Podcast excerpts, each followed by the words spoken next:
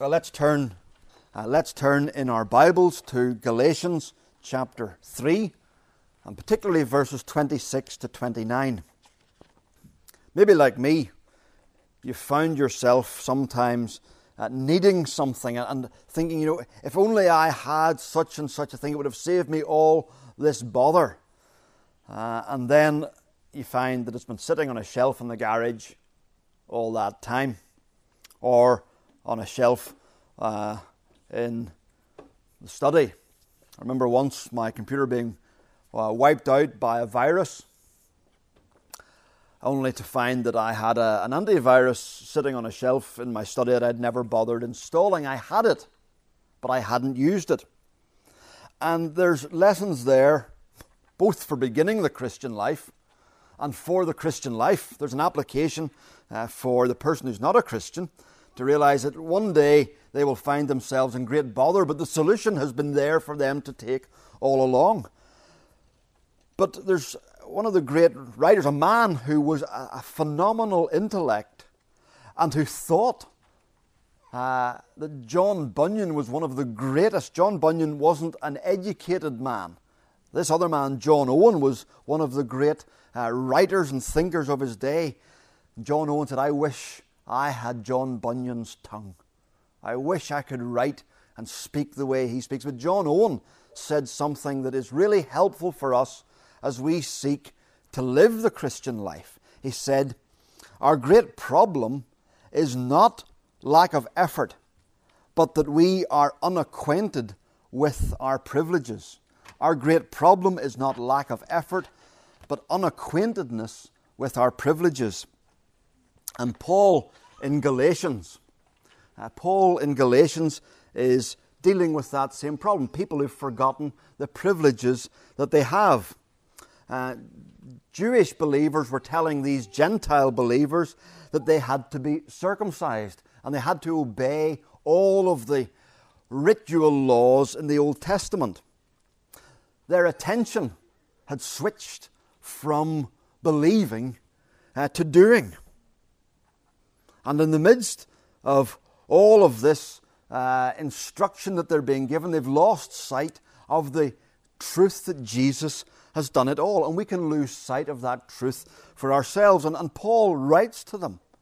And he's quite, quite irate at those who have taught them wrongly and at these people for turning away from Jesus so quickly. And there's a long, involved piece of reasoning. And we're not going to look at that this morning. Maybe some other time we will. But he finishes that piece of reasoning with four clear pictures. And we're going to look at those four clear pictures this morning. In verses twenty-six to twenty-nine, he has these four pictures. The first picture is this: Christians. Christians are sons. Or we might say sons and daughters of Almighty God. Christians are sons and daughters of Almighty God. You are all sons of God through faith in Jesus Christ. If you cast your eye back to verse seven, he said, understand then that those who believe are children of Abraham. This was the Jews' great privilege, to be a child of Abraham, to be an, uh, an heir of all the promises that were made to Abraham. Abraham was the one that God had called out of, of idolatry and started his great saving work in Abraham, and to be part of Abraham's family line was to be part of God's great saving work. And already Paul has said, not just to the Jews, but to the Gentiles, the people who weren't part of Abraham's family biologically, that because they have faith, they are sons of Abraham too. They belong to this family line of blessing. They belong to this great privilege.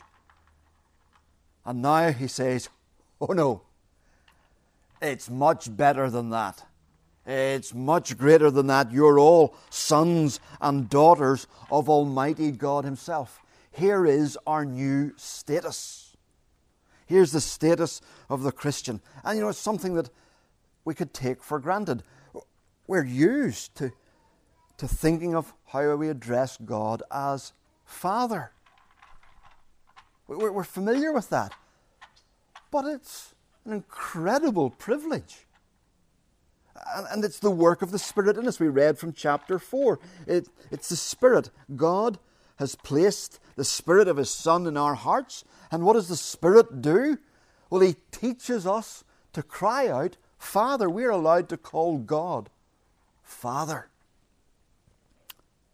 And I just want to ask you this morning, is that how you think of yourself and see yourself if you're a Christian? You're a son, a daughter of Almighty God. That's what we've been reminded of as we've thought of baptism. And Paul's going to tie this in in a moment. God put His name in us. We're Robert and Chloe. Those of you who have been baptized have been baptized into the name of the Father, the Son, and the Spirit. There's our being brought into the family. And, and there are two particular aspects just to note this morning. These, these four portraits, pictures, you could have an entire sermon series on each one. We're not going to do that this morning. All we're going to do is, is put the four portraits up on the wall and point out a few things. And in the rest of the week, you could go back to this and you could look at these four verses, the four portraits, and unpack them and stand in front of them and look at them and think, what did I learn here? What other bits of the Bible feed into this? Son, a daughter of God. Where do we see God as Father? Maybe the, the parable of the prodigal son. And we, we look there and we think, wow, look at how gracious and forgiving and generous my Father is. Well, let's think a little bit more uh, about this portrait. It, it tells us two things. First of all, we have a permanent, loving relationship with God.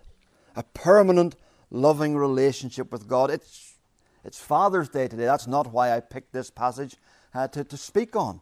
But it is Father's Day today. And Father's Day can conjure up all sorts of memories and all sorts of thoughts. Not everyone has had a good or a loving father. Some people... Uh, their fathers haven't loved them as they ought to have done. Some have been distant, some have been absent, some have been cold, some have been abusive.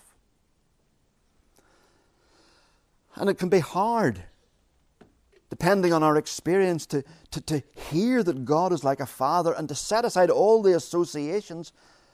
But that's what we're to do, and to let God's word speak to us of what God is like as a father. And the relationship that He has with His children is a permanent, loving relationship. And in that permanent, loving relationship, you see, the Galatians didn't think it was permanent. They thought it was a bit like the, the T V program, The Apprentice, that they would come in before God and God would take a look at them and go, hmm, you haven't done well enough, you're fired. Go, leave now. No. Paul says, how foolish! How foolish! Are you now trying to, having begun by the Spirit, who's assured you that you are children, by whom you call God Father, are you now trying to be a son by human effort? Madness, he says. You've got a Father. He doesn't throw you out. And this Father will bless and provide for His children. We see that throughout, throughout Scripture, and particularly the New Testament. Jesus teaches us to pray, Our Father in heaven. And it goes on, and then it says, give us this day our daily bread. Forgive us our sins. There's our, our basic physical need and our great spiritual need and everything in between. A Father who blesses and provides. We live in an uncertain world. We don't know what the future holds. But our Dad does. He says, I've got you covered. I know what you need, and I'll provide. We have Him looking out for us, and we have His wisdom, and we have His power, and we have His care coming out of His power and His wisdom as they combine with His love for us. Do you need to be reminded of your status as a son, a daughter of God? And the second thing to think about in this portrait, as you look at this portrait in your mind's eye, Perhaps you've seen uh, a big family photograph and you're looking along it and you can tell, yeah, those guys are related and those people are children of him. And oh boy, I don't, I've never met Mark's granddad, but I can tell which one Mark's granddad is. At Synod recently, one of the ministers said to me, although Synod was on Zoom, one of the ministers said to me, he said, uh, when your brother Joel spoke, I just saw your dad right away in Joel's face and in Joel's voice. And funny, as I've been watching Zoom and seen myself on the screen, I thought, there's my dad looking back at me. Um, but isn't that it? We begin to resemble our parents. Why do you think God has made it that way in nature? Because the astonishing truth in Scripture is that we begin to be like our Father in heaven. Yes, we know the Spirit makes us more Christ-like, but who does Jesus reveal? Jesus said, if you've seen me, you've seen my Father. So we begin to share his characteristics. What an incredible thing. You know, sometimes somebody says to a child, you know, or a teenager or a, a twenty-something, you're becoming more and more like your dad. What a wonderful thing if somebody were to say to us, you're becoming more and more like your father. Paul's going to go on to set out in chapter five and six some strong challenges for them to live by and say, you're, you're to live this way, you're to, to put off the old way of living and you're to put on the new way of living. But that's all based on this foundation of you're being made like your father, you belong. And so obedience is the privilege of becoming like our Father in heaven. What a wonderful thing. What an encouragement it is. That's only the first portrait. But before we leave it, again, I need to say to anyone here or anyone watching, anyone listening who's not a Christian, that this is not a privilege that is yours to be a son or a daughter. It's not a privilege that's yours yet. But it could be yours. You see, the verse says how a person becomes a son of God, a daughter. You're all sons of God through faith in Jesus Christ. And why do you need to do this? Because, we'll see in a moment, we are not right with God. We have hanging over us an awful judgment that is ready to fall on us. The same God who would bring us into his family will also condemn to hell those who do not turn to him for forgiveness and accept the salvation that he has so wonderfully promised and provided. And how do we take this salvation on board? It's by putting our trust in Jesus Christ, asking the Son of God to take our place in taking judgment so that we could take his place as sons and daughters. And so here's this wonderful first picture. A Christian is a son of God. The second picture, you can almost see Paul anticipating a question. Well, why is it? Why is it that we who are flawed and sinful people could ever be brought into God's house and home and family? And the second picture is this, and it's why we read from Zechariah three. Christians are clothed in Christ's righteousness. Christians are clothed in Christ's righteousness. Look at uh, the next verse. For all you who were baptized into Christ have clothed yourselves with Christ. Here's why we can stand in God's presence as sons or daughters. He's saying to you, remember when you were baptized and the waters of baptism washed over you. Well, they were a picture of your sins being washed away and you being made clean. And he combines imagery. He then says, you've been clothed in Christ. And this imagery of clothing is such a, a powerful one throughout Scripture. Think of the Garden of Eden, where Adam and Eve disobey God. The first sin, the first rebellion. And there they are, and they're ashamed of, of their nakedness. And what does God do? He comes and He takes away their own efforts at covering up their nakedness. And He makes clothes for them. He makes garments for them and covers them over. A symbol of sins being forgiven. Think of that parable we've mentioned, the parable of the prodigal son. And there's the son coming back, and he's covered in the, the filth of the pigsty. And what does his father do? He doesn't say, would you ever go and take a bath and clean yourself up and then come and talk to me? The father embraces him and then says, get the best robe and put it on him. And think, uh, think too of that passage we read from Zechariah three, the imagery of the high priest clothed in filthy garments. And the angel of the Lord, that's Old Testament language for Jesus Christ, the messenger, the one who would come and bring the message of salvation. That's an appearance of God the Son. The angel of the Lord says, take off his filthy garments and put clean garments on him.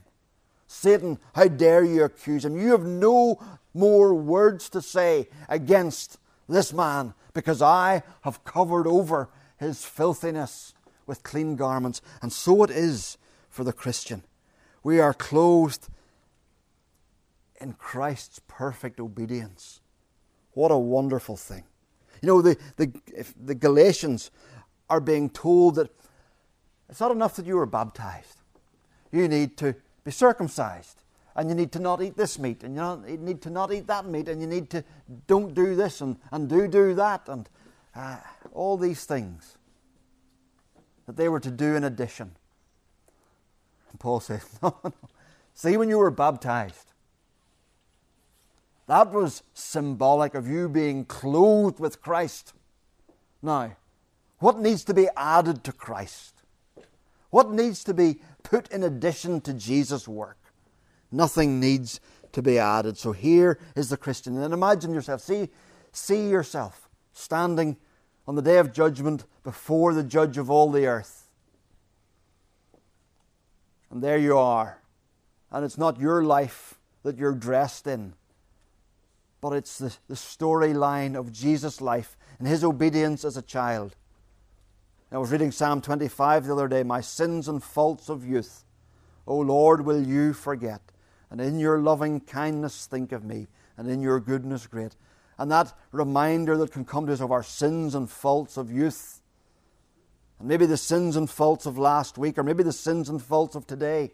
And they come, and, and yes, we need to ask for forgiveness for them, so that The, the air is clear between us and God. But Jesus has paid for them at the cross. And we're clothed in Christ's righteousness. And that accuser that comes to us and says, this is what you did, and points the finger at us, the old enemy, we need to remember we have been clothed in Christ. We may have a past we regret, but we are not to allow the devil to cast it up into our face, because Christ is paid and we are clothed in the righteousness of the Son of God. What a wonderful thing. Do you need reminded of that? Remember that as God looks at you now, He no longer sees the mess of the past or the present, but He sees the perfection of His Son. Don't let the privileges of forgiveness be eaten up by the accusations of Satan. Picture number three. The next verse. The next verse. There is neither Jew nor Greek, slave nor free, male nor female, for you're all one in Christ. Picture number three. You're all part of a family. You see, these categories that are mentioned here were the great uh, fault lines of the ancient world. The Jews thought they were superior to everybody else because they were the chosen people. They were the ones that, that God had elected and set His name on and dwelt in their midst, and they felt superior to everybody else. The Greeks thought, with their great wisdom and learning and culture, that everybody else were just country yokels. Masters thought slaves were expendable goods, uh, that you could just use them for whatever you wanted and cast them aside when they were broken and get a new one. And slaves, they, they had little respect for their masters. And men, husbands, saw their wives simply as a piece of property to do with as they pleased. And Paul says, something has happened here amongst you. And yes, for the Galatians, the big one is, in a sense, the Jews and Gentiles. But Paul wants to broaden the application to show that something wonderful has happened, that all the dividing lines have gone. All the things that would cause somebody to look down on somebody else, they've gone. They've been taken away because we've all been brought into the one family. The Christian slave is to no longer look at his master and think, ah, him, I'm not going to work terribly hard for him. He's just a, he's just my boss. He's to think of him as his own brother. And how much would he do for his brother to help and to serve? The Christian husband is to no longer look at his wife and, and see her as some sort of slightly elevated skivvy uh, who was at his beck and call, but he was to look at her as a sister, as someone who he would protect, someone that, that Christ had died for and that he was to lay down his life for. He wasn't to regard her as an inferior, but as a partner in Christ. And the The Jews were no longer to think of themselves as set apart and a cut above. They were to look at their Gentile brothers and sisters in Christ and say, here, we are equal in this family. And so you see, this is what God has done. He has made. Oh, think of our world. Our world is becoming increasingly divided, increasingly polarized. And some of them are the old dividing lines surfacing again. Racism and bigotry and cultural bigotry. And the church family is to, to be a place where all of that is seen to be gone. And here is our great privilege. We are a family. I was listening to an interview with Rico Tice. Rico Tice wrote the Christianity Explored course. He's a wonderful evangelist. But in this interview, he was speaking about how his brother came to faith. His brother came to faith because he had to write an essay for R E about the connection between the Old Testament and the New Testament. And so he went and he, he asked his maths teacher at the boarding school he was at. He knew the maths teacher was a bit religious. It turns out he was a Christian. And this maths teacher unpacked for him the connections between the Old and the New, showed him Isaiah fifty-three, showed him Christ and, and the Gospel, and started to... Sh- And this man, George, became a Christian. But then George went off to take a gap year and travel the world, go to South Africa and go to New Zealand. And as Rico Tice was telling the story, he choked up. He completely choked up telling the story. He said, this was in the nineteen eighties. And he said, my brother's maths teacher rang in the nineteen eighties to South Africa, every week, to New Zealand, every week, to wherever George was, found a local church, spoke to Christians there and said, here's a baby Christian who's staying in a youth hostel. Could you call and see him? And Christians would travel and they would go and find George and they would say, your maths teacher rang. Come to us for the weekend and come to our church. That's family. That's the family that we belong to. That's what it is to be part of Christ's family. People that the maths teacher had never met came and picked up a person that they had never met because they were family. And that's, that's part of our great privilege. The Christian is never, ever on their own. And this is a privilege that, that we enjoy in our fellowship. and it's a privilege that we must guard in our fellowship. Satan would always love to get in and find old dividing lines and get in and, and wreak havoc. But this is our privilege. And let's guard it. Stand in front of that picture and look at it and think, wow. And you'll start to see ways in which you'll experience the family of God working in your life. Maybe you already have. In fact, you have, because some of you are Christians. In fact, I don't know. I don't know.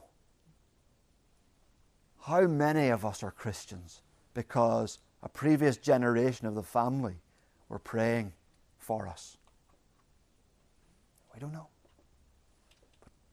And how many people will be Christians because this generation of the family will be praying for that to happen? Boy, heaven's going to be some place as we find out that people came to faith because of our prayers. Or we meet people and they go, oh, I prayed for you. Really? You prayed for me? How exciting. How exciting it is to be a Christian. We have a Father. We've got forgiveness. We've got a family. And then the fourth privilege that Paul sets out here is we have a future. Picture number four. We have, Christians have a great hope. Christians have a great hope. If you belong to Christ, you're Abraham's seed and heirs according to the promise. To be an Israelite was to be an heir of Abraham. God had promised Abraham, He had promised him, uh, He had promised him land. He had promised him people, and He had promised him blessings. And Paul says, that's all been upgraded. That was inheritance one point oh. We're now in inheritance two point oh. Been upgraded. Because Christ has won for not just Abraham's physical descendants, but all who are in Christ, who like Abraham believed. We have a land promised to us. And it's the whole of the new heavens and the new earth. And we are part of a numberless multitude that Christ has redeemed. A kingdom, a nation, a family. And Christ has brought blessing on us. Blessing in more ways than we can count, and that will take us an eternity to unpack. That's what we've got. That's our hope. That's our inheritance. The picture is one of astonishing wealth, the promise that we are heirs to. This is our hope. You are Abraham's seed and your heirs. And then Paul adds the words, according to the promise. According to the promise. And that just underlines two things for us. Those words, according to promise, underline for us the security. Just like in the first phrase, uh, you're all sons of God, underlined the permanence of the relationship, because God is a God who doesn't change.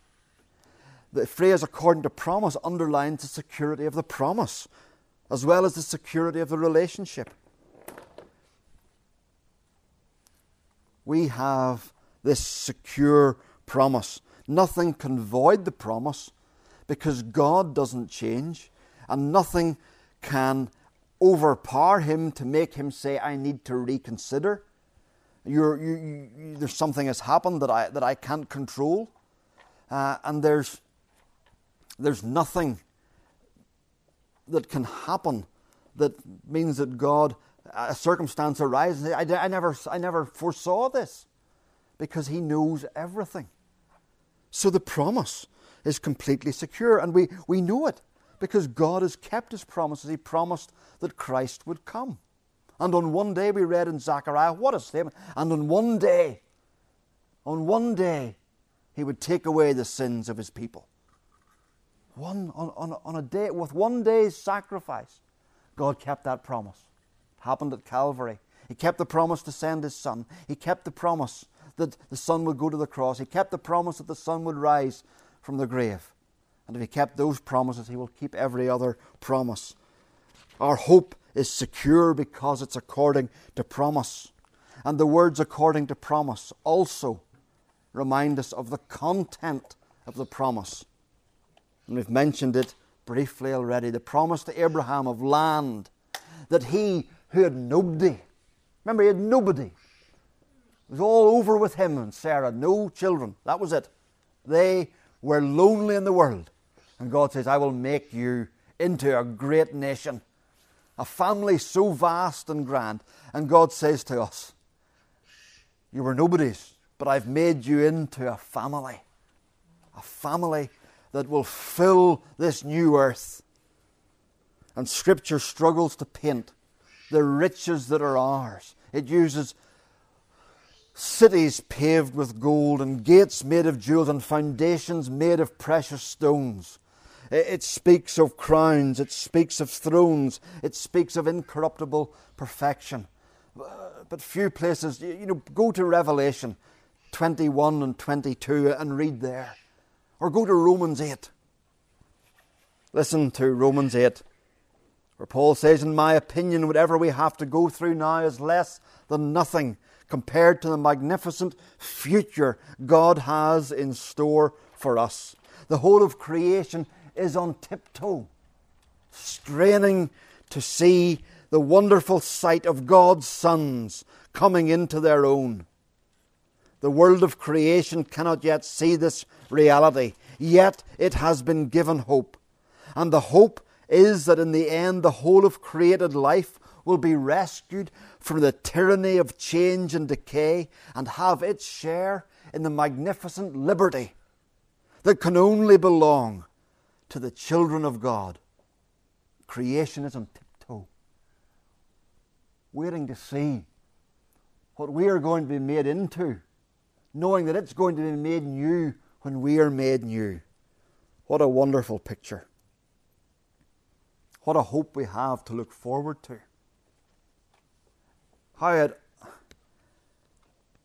sometimes we look at this world and we think, I haven't had a chance to be who I thought I could be. I, maybe through accident, maybe through illness, maybe through circumstance, we think, well, you know, people are always saying, well, I need to achieve my full potential and be what you ought to be and be what you can be and you can be anything you choose to be. And then there's a desperate sense of disappointment when after many years of trying, they realize that it's not going to happen. For the Christian, we will have all eternity to be who we will be made to be, what we were meant to be. And we will be fulfilled to every aspect of our fullest potential. That's when it's going to happen. What a hope. What a hope to have. Whenever we look at life and we think, well, this hasn't been what I wanted it to be. What a hope to have whenever our bodies are breaking down and maybe our lives are cut short or our potential is cut short. This gives us an entirely new perspective. This is what it is to be a Christian. And that newness, that relationship, that cleansing, that family, that future, that's what we were reminded of two weeks ago in baptism. And what we're reminded of again today. We have a Father, we have a forgiveness, we have a family, and we have a future. This is what it is to belong to Jesus Christ. And having grasped that, then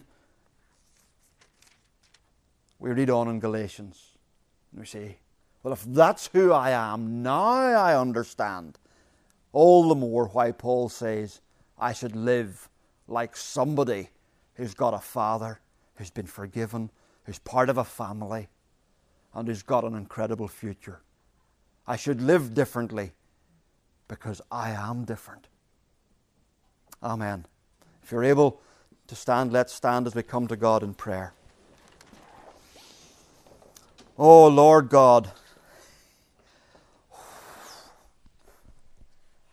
four verses, four sets of words on a page that paint four portraits that words really can't unpack, that will take us all of eternity to unpack. And we thank you. We thank you for this astonishing privilege of what it is to be a Christian.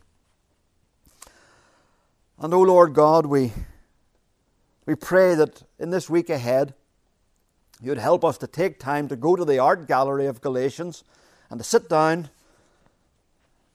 in front of one of these portraits and to gaze at it and to see more of the riches that are there, so that we will become acquainted with our privileges, so that we will live for the one who purchased all these privileges for us. Father, thank you that we can say, Father. Thank you that we are dressed in the righteousness of Christ. Thank you that we have been brought into this family. Thank you for the future that lies ahead of us. And Father, we pray. We pray for those that we know and love. We pray for those that we don't know that are around us in our county and our country. And they are orphans in this world. And they are, their filthiness before you is not yet covered over. And they are outcasts. They're not part of a family. And their future is terrible and terrifying. And Lord, we pray that you would open their eyes and work in them. You who are the God who saves. That you would open their eyes and that you would bring them to be your children. That you would bring them to be clothed in Christ. That you would bring them into your family and that you would give them a hope and a future. Father, we ask it in Jesus' name. Amen.